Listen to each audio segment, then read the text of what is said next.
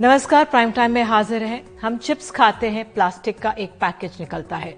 Biscuit खाते हैं, एक प्लास्टिक का रैपर खुलता है। साबुन का इस्तेमाल करते हैं, एक और प्लास्टिक रैपर निकलता है। हमारे रोजमर्रा में इतना प्लास्टिक दाखिल हो गया है कि ये एक बड़े संकट में बदल गया है। ये कहने की जरूरत नहीं रह गई है कि प्लास्टिक भारत की मिट्टी के लिए सबसे बड़ा खतरा है। इसके खिलाफ मुहिम भी चली, कानून भी बना। सरकार ने प्लास्टिक वेस्ट मैनेजमेंट रूल्स दो हज़ार इक्कीस बनाए। बताया गया कि उसने सिंगल यूज प्लास्टिक पर बैन लगा दिया है, तो माना गया कि एक जुलाई से प्लास्टिक की समस्या काफी कुछ हल हो गई है। लेकिन सच्चाई क्या है? इंडियन एक्सप्रेस में छपी एक रिपोर्ट के मुताबिक जानकारों की राय में इस पाबंदी का असर बस दो या तीन फीसदी प्लास्टिक पर ही पड़ेगा। इसी रिपोर्ट के मुताबिक प्लास्टिक के खिलाफ आंदोलन चल रहे ब्रेक फ्री फ्रॉम प्लास्टिक ने दो हज़ार इक्कीस में भारत का एक ब्रांड सर्वे किया। सर्वे में एक लाख उनचास हजार नौ सौ पिचासी प्लास्टिक के टुकड़ों का अध्ययन हुआ। इनमें सत्तर प्रतिशत टुकड़ों पर किसी न किसी कंज्यूमर ब्रांड के मार्क थे। ऑडिट में पाया गया कि ज्यादातर प्लास्टिक प्रदूषण टॉप ब्रांड कंपनियों की वजह से होता है। सच तो यह है कि प्लास्टिक के खिलाफ जंग में बड़ी कंपनियों को कम चोट झेलनी पड़े, इसका ध्यान पहले से रखा जाता रहा है। दो हज़ार पंद्रह में फिक्की की एक रिपोर्ट में बताया गया कि अगर भारतीय एफ एम सी जी यानी फास्ट मूविंग कंज्यूमर गुड्स की प्लास्टिक पैकेजिंग बंद कर दी जाए तो प्रोसेस्ड फूड इंडस्ट्री पर इसका असर नब्बे हजार करोड़ तक पड़ सकता है, जो पूरी इंडस्ट्री का बहत्तर फीसदी है। दरअसल अभी सिंगल यूज प्लास्टिक को लेकर जो कानून बना है वो दो तरह का व्यवहार करता है।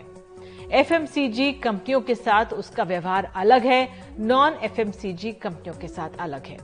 इस कानून के तहत एफ एम सी जी कंपनियों को एक मामूली सी फीस देकर और तीन साल में बदलाव के वादे के साथ इस प्लास्टिक के इस्तेमाल की छूट है।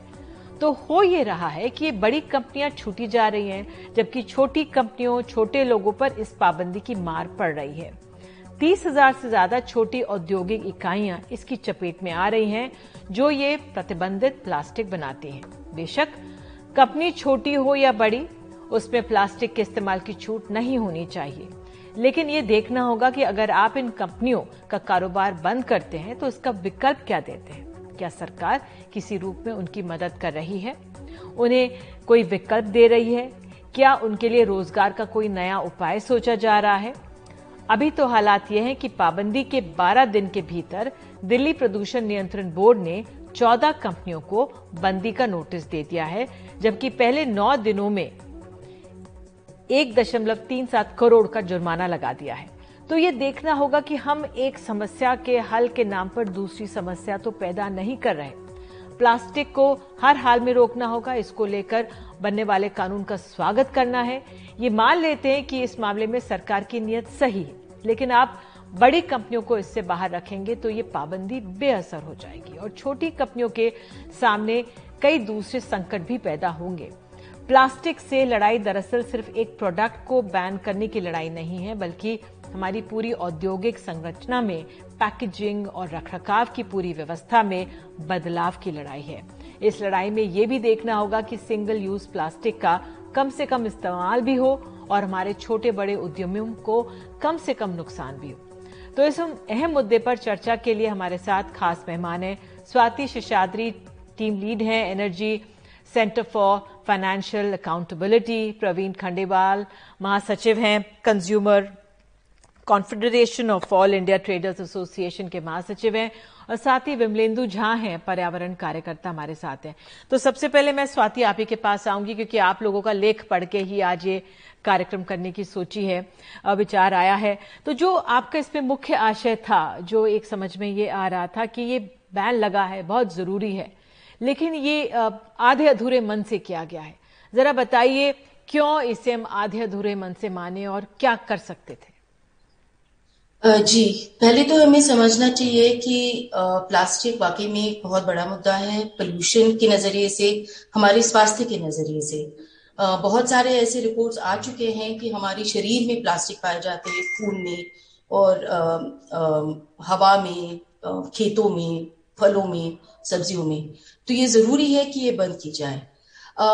सिंगल यूज प्लास्टिक को बंद करना जरूरी है, लेकिन जो सिंगल यूज प्लास्टिक को चयन किया गया है सरकार ने इस प्लास्टिक बैन के तहत, वो केवल दो या तीन परसेंटेज या प्रतिशत मात्रा में ही कमी आएगी प्लास्टिक की। और ये आंकड़ा जो है वो इंडस्ट्री के आंकड़े हैं। एक रिपोर्ट निकला था, कोटा इन्वेस्टमेंट्स एक ग्रुप है, उनके रिपोर्ट में, कि ये केवल दो या तीन परसेंट तक ही अफेक्ट होगा।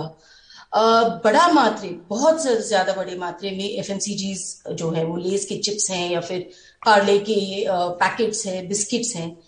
सबसे ज्यादा ब्रांड का नाम ले तो बेहतर होगा। Pardon? किसी ब्रांड का नाम नहीं मत लीजिए अभी। जी जी, ये सारे जो हम खरीदते हैं, बिस्किट है, चिप्स है, जो जो हम खरीदते हैं, अलग अलग किस्म के नूडल्स हैं, ये इन सारों से हमें होता है कि सबसे ज्यादा, जैसे आपने भी कहा, हमारे रिपोर्ट में हमने कहा है कि ब्रेक फ्री फ्रॉम प्लास्टिक्स का एक रिपोर्ट है जहां पर almost one and half lakhs जितने प्लास्टिक पीसेस का ऑडिट हुआ, जिसमें सत्तर प्रतिशत प्लास्टिक जो है वो ब्रांडेड है। तो दो या तीन परसेंटेज को खारिज करने से कुछ इसका मसला हल नहीं होगा।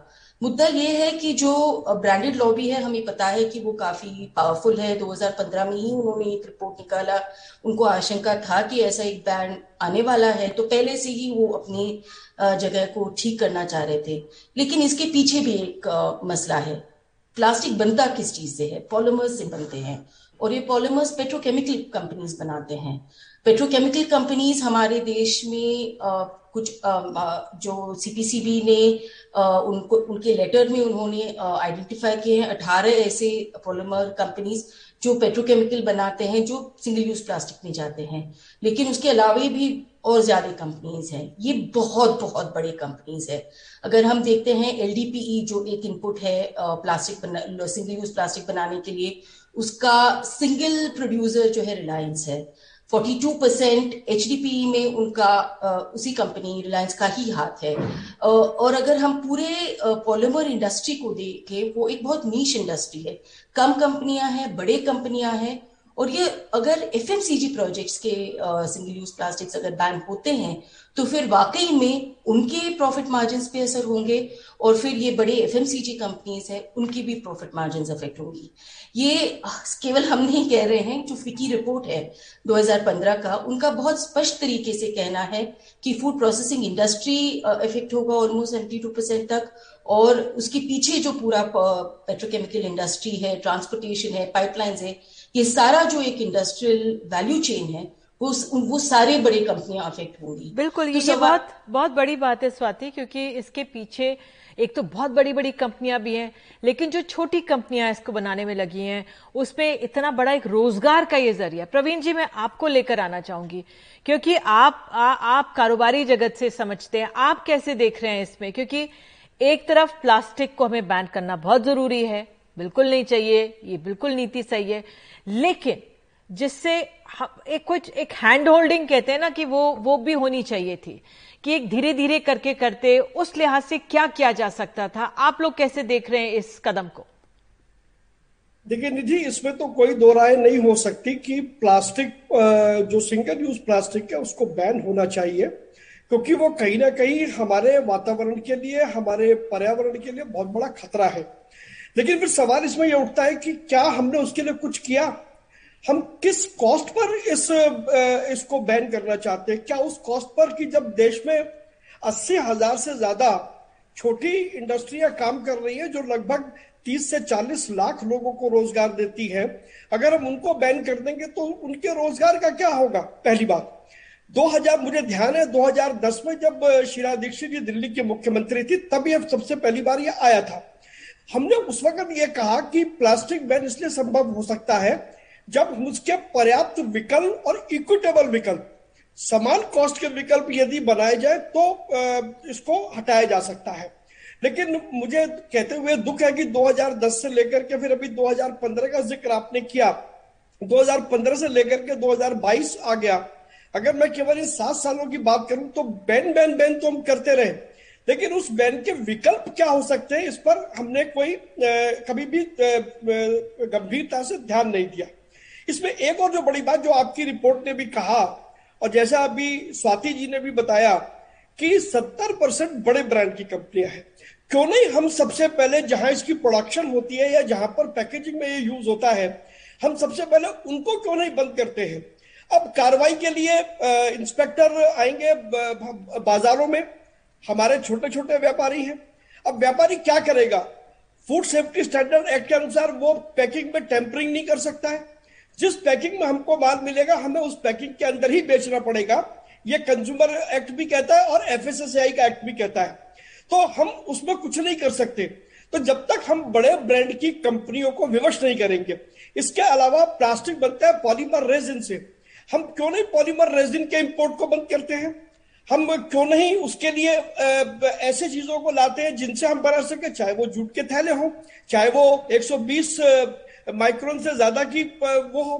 लेकिन क्योंकि हमारे पास कोई योजना नहीं है, जो स्टेक होल्डर्स है हम उनसे बात नहीं करते हैं।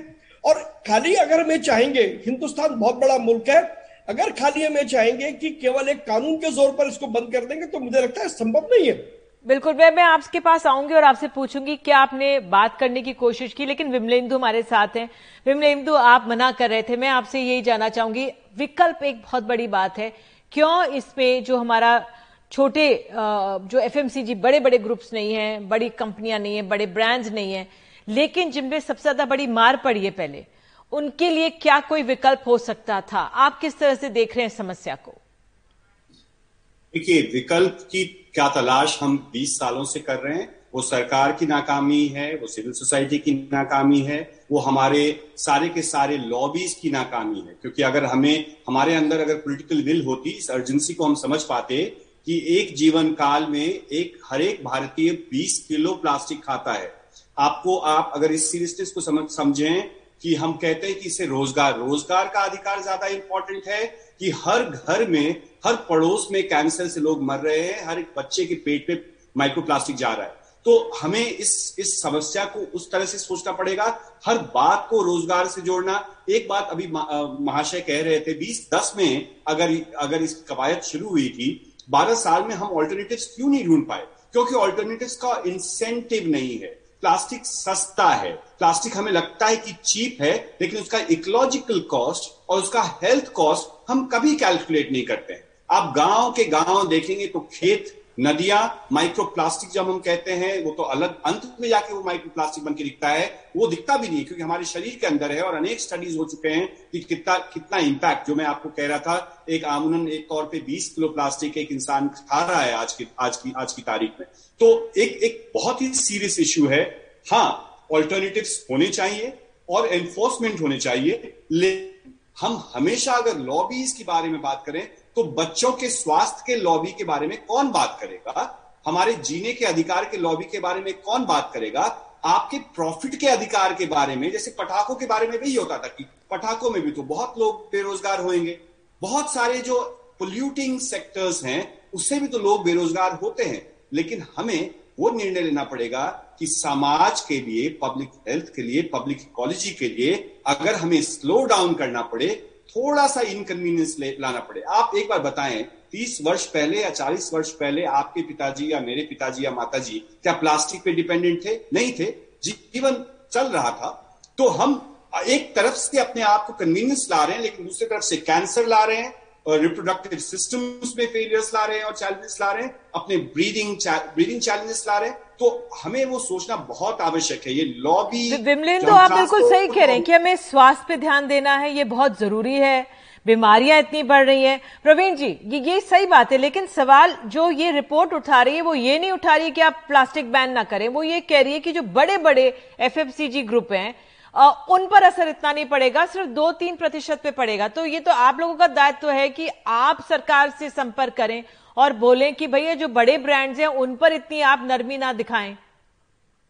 निधि, इसमें मैं एक बात, इससे आपके सवाल का जवाब देने से पहले मैं एक बात कहना चाहता हूँ जी। मेरे मित्र विमलेंदु ने जो कहा और इन जैसे जितने भी पर्यावरण के कार्यकर्ता है, इनका काम केवल समस्या की ओर ध्यान दिलाना है। आज बारह पंद्रह सालों में इन्होंने इन्होंने कोई विकल्प क्यों नहीं डेवलप किया?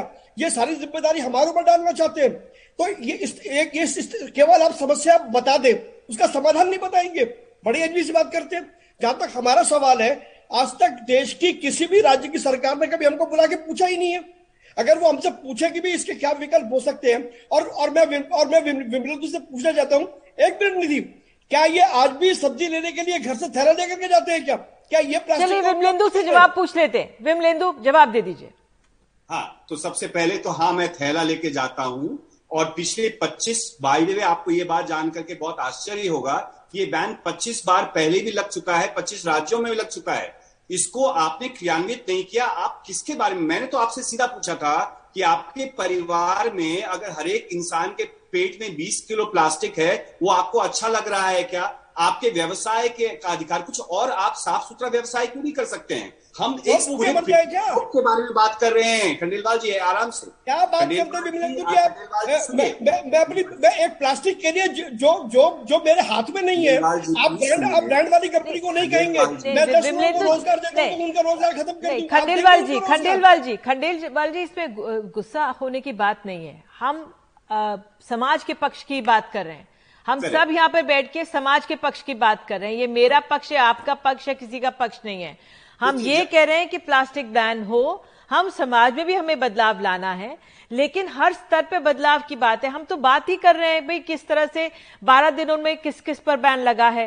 सबसे ज्यादा जो हमारे छोटे एमएसएमईज हैं उन पे लगा है, एक उन पर उन, उनको विकल्प की जरूरत देनी चाहिए थी। स्वाति कुछ कहना चाह रही थी। स्वाति, ये बहुत जरूरत, एक अहम बात है, क्योंकि जो एक पहले, पहले ही हमारे यहाँ एम्प्लॉयमेंट की क्राइसिस है, रोज रोजगार की क्राइसिस है, एक बड़ा तबका इस पे लगा हुआ है, लेकिन कैसे जो बड़ी कंपनीज हैं, क्योंकि उनकी भी, इंडस्ट्री की भी हमें जरूरत है। हम ये नहीं चाहेंगे कि हमारे बड़े बड़े उद्योग समाप्त हो जाएं, लेकिन वो कैसे विकल्प ला सकते हैं, वो कैसे बदलाव ला सकते हैं, वो बताइए जी।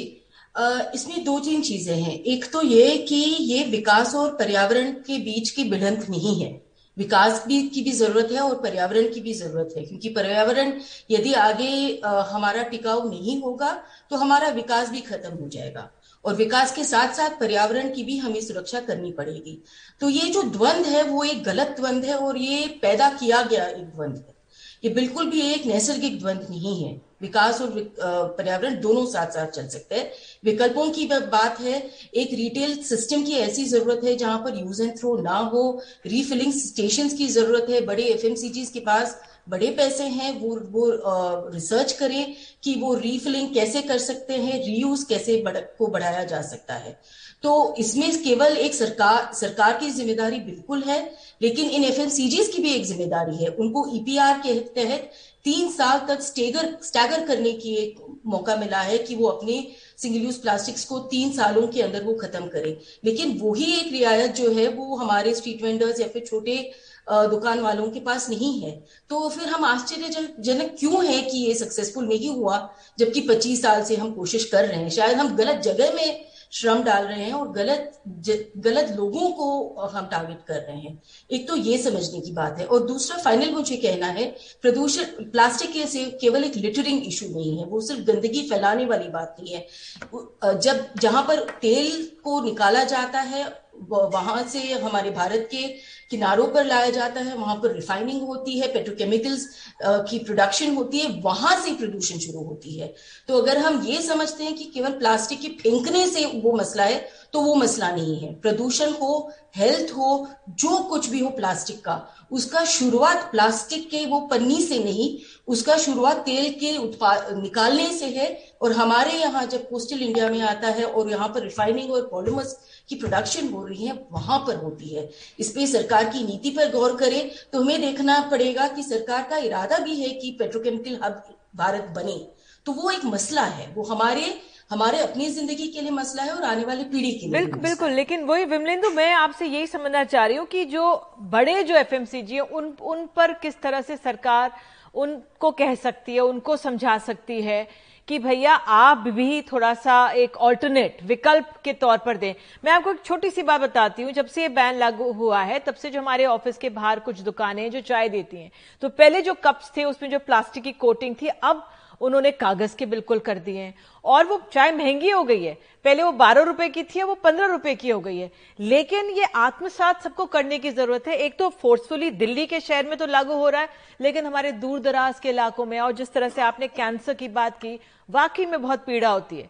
लेकिन जो हमारे बड़े ब्रांड्स हैं वो आहत भी ना हो, लेकिन वो अपना योगदान दें, वो कैसे हो सकता है?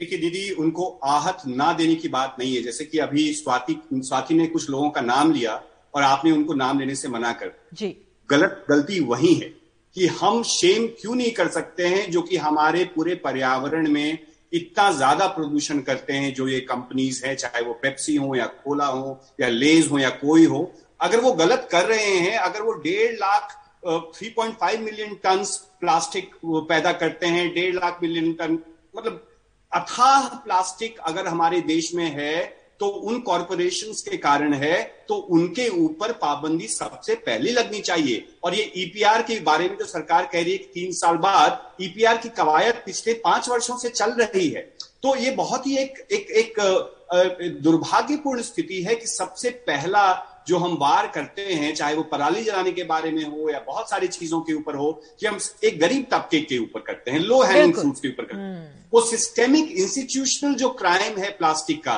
जो स्वाति भी बात कर रही थी, जो खंडेलवाल जी भी जो बात कर रहे थे, कि जो एक्चुअल सोर्स है और जिसके जिससे लोग प्रॉफिटियर करते हैं। तो क्योंकि सड़क पे जो आपका चाय वाला है वो शायद दस पैसे बीस पैसे पचास पैसे कमाता होगा, लेकिन वो जो बड़ी कंपनियां हैं जिनका नाम हम शायद नहीं लेना चाहते हैं, वो कंपनी सबसे ज्यादा प्लास्टिक प्रोड्यूस करते हैं, सबसे ज्यादा पैसा कमाते हैं और बहुत ही इररिस्पॉन्सिबल बिजनेस। जब हम कहते हैं कि अगर इकोनॉमी इकोनॉमी स्ट्रेंथनिंग तब होती है जब इकोनॉमी इक्विटेबली डिस्ट्रीब्यूट हो। बिल्कुल बिल्कुल, देखिए नाम ब्रांड का नाम मैंने इसलिए लेने के लिए मना करा क्योंकि सत्तर प्रतिशत उनकी तरफ से योगदान है, तो या तो सत्तर नाम लेना चाहिए, सभी का नाम ले, या तो फिर सभी का नाम ले। बिल्कुल अपने आप में खंडेलवाल जी, क्योंकि जिस तरह से हम सब जानते हैं कि जो सबसे निचला तबका है उस पर सबसे ज्यादा मार पड़ रही है इसकी, जो बड़े बड़े घराने उन पर नहीं पड़ रही है। क्या आप लोग सरकार से दरख्वास्त करेंगे, बात करेंगे, उनसे रिक्वेस्ट करेंगे कि भाई अगर वाकई में प्लास्टिक पे रोकथाम करनी है तो जो ये बड़े ब्रांड्स हैं उन पर कुछ कहिए, उन पर सख्ती करिए? निधि जी, मैं दो बातें कहना चाहता हूँ। हाँ। सरकार से बिल्कुल हमने लगातार कहा है, लेकिन मैं इससे बढ़कर के एक बात और कहना चाहता हूँ। विमलेंदु जी भी यहाँ पर मौजूद है, स्वाति भी यहाँ मौजूद है। हमारी कन्फेडरेशन ऑफ ऑल, हम देश के व्यापारियों की ओर से आपके कार्यक्रम में इस बात की पहल करते हैं, सरकार जब करेगी जब करेगी पर्यावरण के लोग, व्यापारी, कुछ इंडस्ट्री के लोग, स्वाति जैसे लोग, क्यों ना हम मिलकर के एक नई पहल करें और हम अगर हम उस स्तर पर उसके विकल्पों के विषय में सोचें। खाली अकेला व्यापारी नहीं कर सकता, अकेला पर्यावरण वाला नहीं कर सकता, अकेला कोई नहीं कर सकता। सरकार जब करेगी करेगी, क्यों ना हम सब मिलकर के इस इस प्रयास को शुरू करें। यह आपके कार्य के माध्यम से मैं अपने सब दोनों मित्रों को दावत देना चाहता हूँ। चलिए, ये तो वाकई में अच्छी बात है और यही हमारी कोशिश रहनी चाहिए कि जो आप लोग जुड़े इसके लिए बहुत बहुत धन्यवाद। लेकिन प्लास्टिक एक ऐसी समस्या है, जितना इसे हम अपने रोजमर्रा के जीवन में इसका प्रयोग कम कर सकें उतना अच्छा होगा, और देखना होगा कि सरकार वाकई में इसके बारे में गंभीरता से कदम कब उठाती है। एक छोटा सा ब्रेक ले रहे हैं हम कुछ अन्य खबरों के साथ, और आज सीबीएसई बारहवीं के रिजल्ट्स भी आए हैं, कुछ टॉपर से बात करेंगे, बने रहिए हमारे साथ।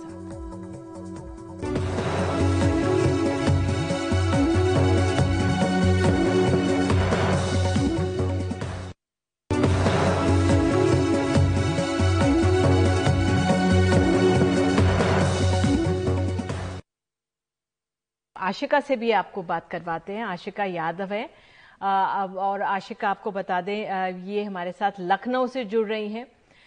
आशिका, आपके इतने बढ़िया नंबर आए, हिस्ट्री में आपने सौ में से सौ हासिल किए हैं, गजब है। जी, मैंने बिल्कुल एक्सपेक्ट नहीं किया था और मुझे अभी भी लग रहा है कि कोई जेई मेंस का टॉपर होगा जिसके हंड्रेड परसेंट आए होंगे, जिसके मेरे से ज्यादा होंगे, और फिर पता चलेगा कि सिटी टॉपर मैं नहीं हूँ। आशिका, आपने तो पॉलिटिकल साइंस, इंग्लिश में निन्यानवे और साइकोलॉजी में तो सौ प्रतिशत, आई मीन सौ नंबर आपके आए हैं, ये बहुत ही अच्छे नंबर हैं आपके। तो मुझे हिस्ट्री और साइकोलॉजी दोनों बहुत पसंद थे पहले से ही। मेरे विषय जो कमजोर थे वो मैथ्स थे, तो मैंने उसको छोड़ दिया था टेंथ के बाद।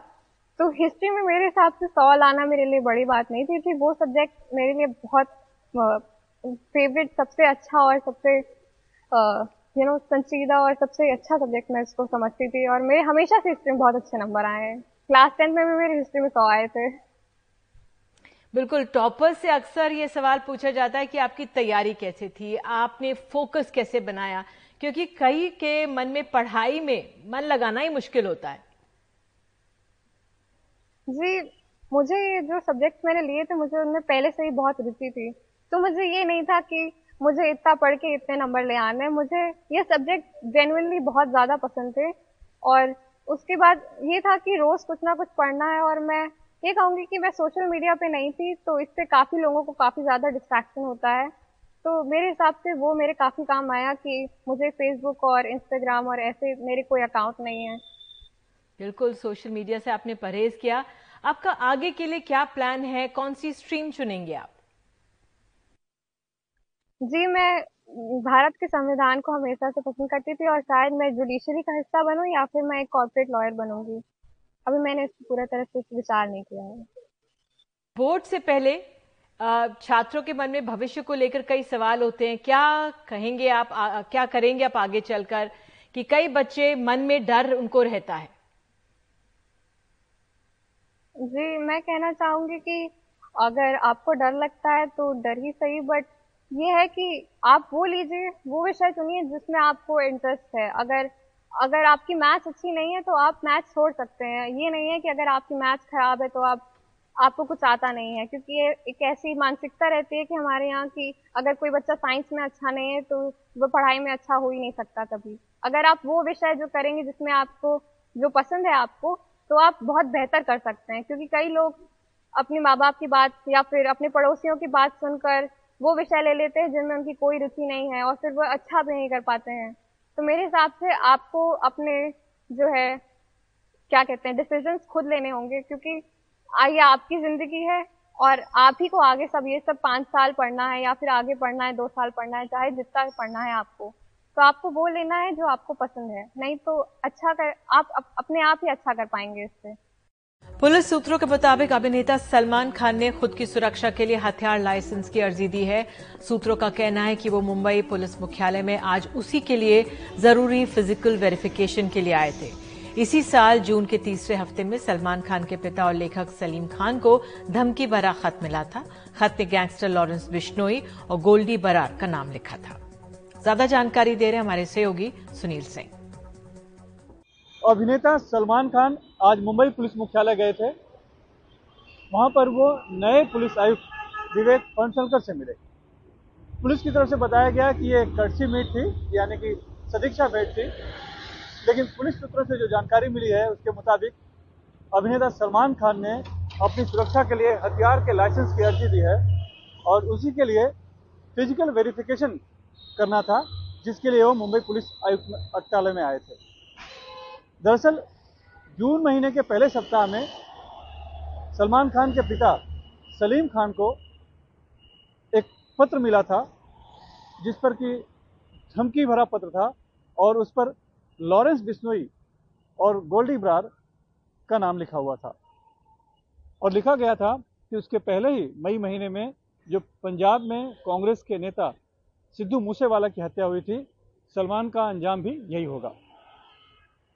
पुलिस सूत्र बता रहे हैं कि उसी के बाद सलमान खान ने हथियार के लाइसेंस के लिए अर्जी दी, जिसकी प्रक्रिया और प्रोसेस चल रही थी। अब उसका जो आखिरी भाग है, लाइसेंस देने के पहले फिजिकल वेरिफिकेशन होना जरूरी है, उसी के तहत आज अभिनेता सलमान खान पुलिस मुख्यालय आए थे। लाइसेंस अथॉरिटी जो है उसके सामने वो हाजिर हुए और उस प्रक्रिया को पूरा किया गया। यानी अभिनेता सलमान खान जो पहले से ही साल दो हज़ार अठारह में भी लॉरेंस बिश्नोई की तरफ से उन्हें धमकी मिली थी, उन्हें पुलिस सुरक्षा तो प्राप्त ही थी, उनके अपने निजी सुरक्षा गार्ड भी साथ रहते थे, लेकिन अब जबकि लॉरेंस बिश्नोई की तरफ से फिर से जून महीने में धमकी मिली तो उसके बाद से उन्होंने और भी गंभीरता से लेते हुए अब खुद अपने लिए उन्होंने खुद के लाइसेंस हथियार के लाइसेंस की अर्जी दी, यानी जरूरत पड़ने पर वो अपनी सुरक्षा खुद कर सकें। मुंबई से कैमरामैन अल्ताफ का सुनील सिंह, एनडीटीवी इंडिया के लिए। मध्य प्रदेश के मुख्यमंत्री खुद को किसान पुत्र कहते हैं, लेकिन उसी राज्य में करीब एक सदी पुराने कृषि महाविश्वविद्यालय को न सिर्फ शहर से बाहर करने की तैयारी हो रही है, बल्कि छात्रों का आरोप है कि तीन हजार करोड़ से ज्यादा की इस जमीन को सिटी पार्क, आवासीय और कमर्शियल प्रोजेक्ट के नाम पर निजी हाथों में सौंपने का प्रस्ताव भी तैयार हो रहा है, जिसकी कई वर्तमान और पूर्व छात्र संगठनों के अलावा किसान संगठन भी विरोध कर रहे हैं। इससे पहले कांग्रेस की सरकार ने जवाहरलाल नेहरू कृषि विश्वविद्यालय की दो सौ एकड़ जमीन पर सैटेलाइट सिटी बनाने का प्रस्ताव दिया था, जो प्रदेश का एकमात्र कृषि विश्वविद्यालय है जहां देश में सीड रिप्लेसमेंट के लिए छात्र छात्राएं बीज तैयार करते हैं। एक रिपोर्ट।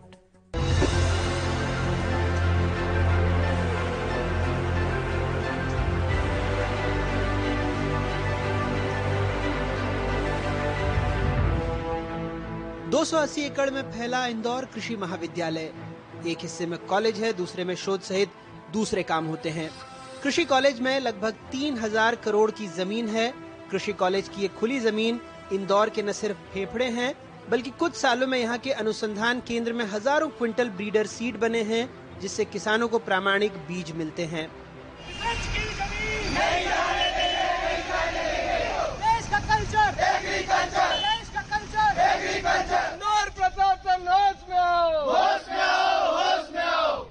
अब छात्रों का आरोप है कि प्रशासन ये जमीन छीनना चाहता है, फिलहाल ऑक्सीजोन के नाम पर, लेकिन भविष्य में यहाँ निजी हाथ मॉल, दफ्तर बनाएंगे।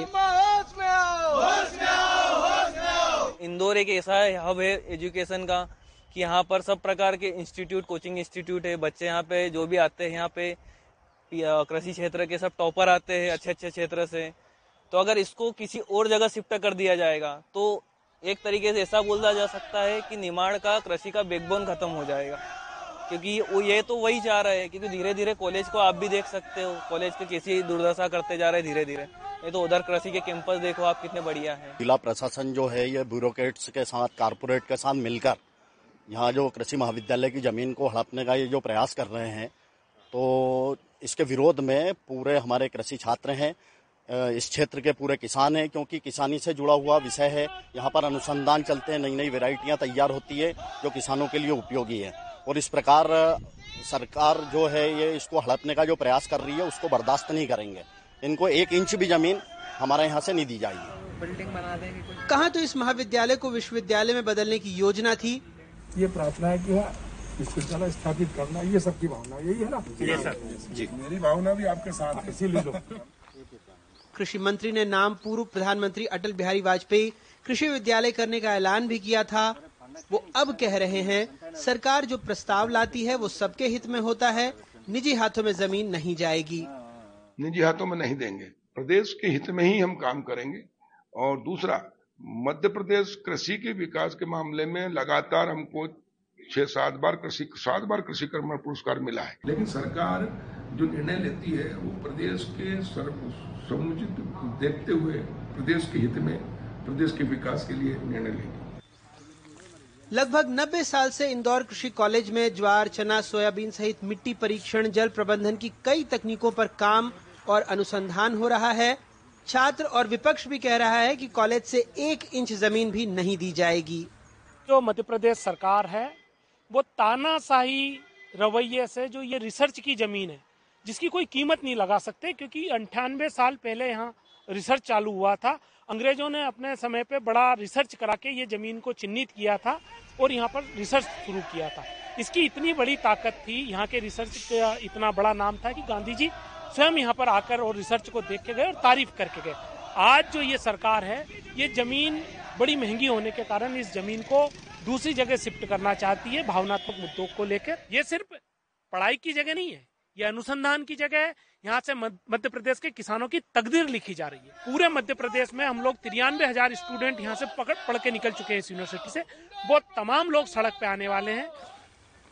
सालों पहले ब्रिटिश वैज्ञानिक सर अल्बर्ट होवार्ड और यशवंत ने इसी कॉलेज में जैविक अनुसंधान पर कंपोस्ट विधि से जैविक खाद तैयार की थी, जिसे देखने महात्मा गांधी भी आए थे। कृषि में सरकार नवाचार की बात करती है, लेकिन इसके लिए अनुसंधान के लिए जमीन चाहिए, क्योंकि चावल, गेहूं, फल, फूल टेस्ट ट्यूब में तैयार नहीं हो सकते। उसके लिए मिट्टी ही चाहिए, मॉल नहीं।